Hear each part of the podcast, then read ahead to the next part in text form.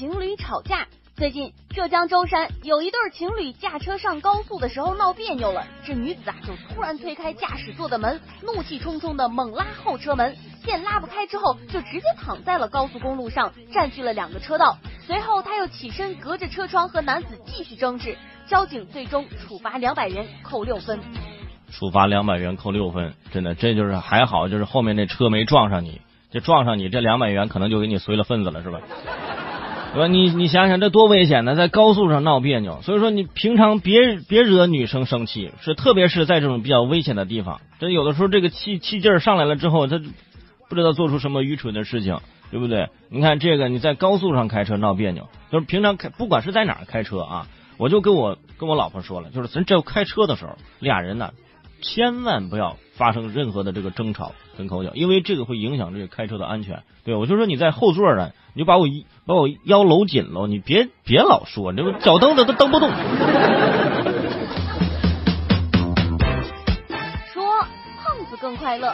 英国布里斯托大学的科学团队研究发现，胖一点的人呐，心理状态相较于瘦人来说更加稳定，更容易感到开心和快乐。加拿大麦克马斯特大学的科学家们也曾经研究之后指出，有一种和肥胖相关的 FTO 基因，也称为肥胖基因，在导致人长胖的同时呢，也将患抑郁症的概率降低了百分之八。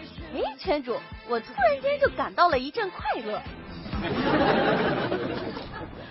你的快乐是因为你二 是吧？这个肥胖没什么关系。我那快乐是真的是因为这个肥胖，但是呢，这只是说给大家提供这么一点小小的这么安慰，哈，就是胖的可能会容易快乐，但是呢，如果说过度肥胖还是不行的，咱还是要坚持运动啊，节食啊，各种方面再去把这个这个体重呢啊控制一下，对吧？干嘛那么快乐？有的时候天天那么快乐也也没心啊。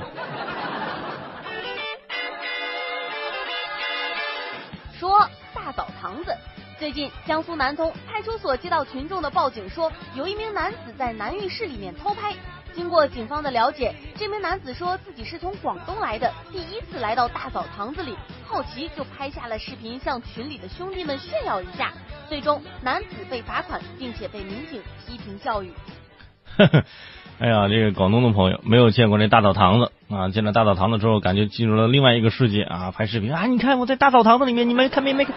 哎 呀，这这个就现在被这个我们这个民警抓了，然后罚款，嗯，批评教育。我觉得这个时候他也要拍个视频。哎，你看你们没有被民警批罚批评过、罚款过吧？你看我在被批评教育，你看没有必要是吧？每个地方的这个风俗不一样，但但是的确啊，说现在南方的朋友，如果说你想去北方感受一下这种北方大澡堂子，也尽早去。现在北方的大澡堂子也是越来越少啊。之前我小时候那时候特别多，现在因为大家这个洗澡都特别方便了，就是没有那种。大澡堂子了啊，有的话也就那么一两个了，是吧？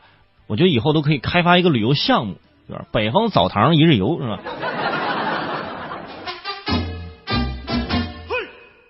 说考四六级，最近河南农业大学四六级考试当中，听力、录音都出现了问题。有考生反映，考试在快结束的时候被要求在一张空白纸上签字，有人怀疑是免责协议。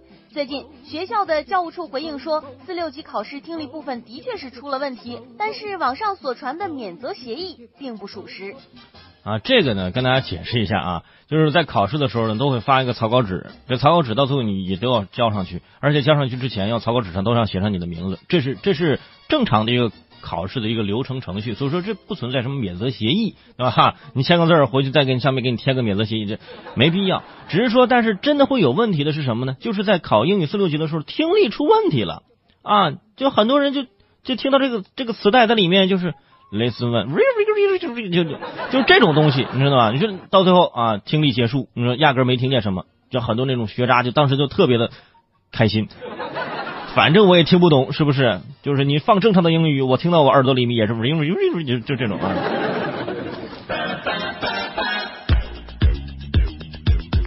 说吃前先拍照，很多人吃饭的时候都喜欢在上菜之后，呃，先拍张照片。这种行为呢，常常引起人们的反感。但是，美国圣约瑟夫大学和圣迭戈大学最新的研究发现，吃饭之前先拍照，会让人觉得这食物啊更美味一些。研究认为，拍照过程中人们会更多的关注食物的色香味，进食就能够获得满足感。哇，终于找到了饭前拍照的科学理由了。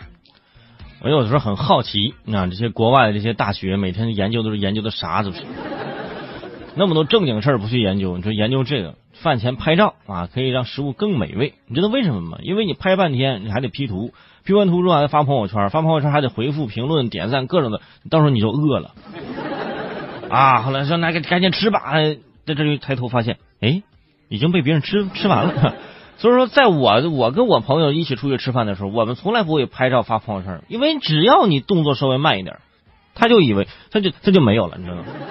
就直接就光盘行动了。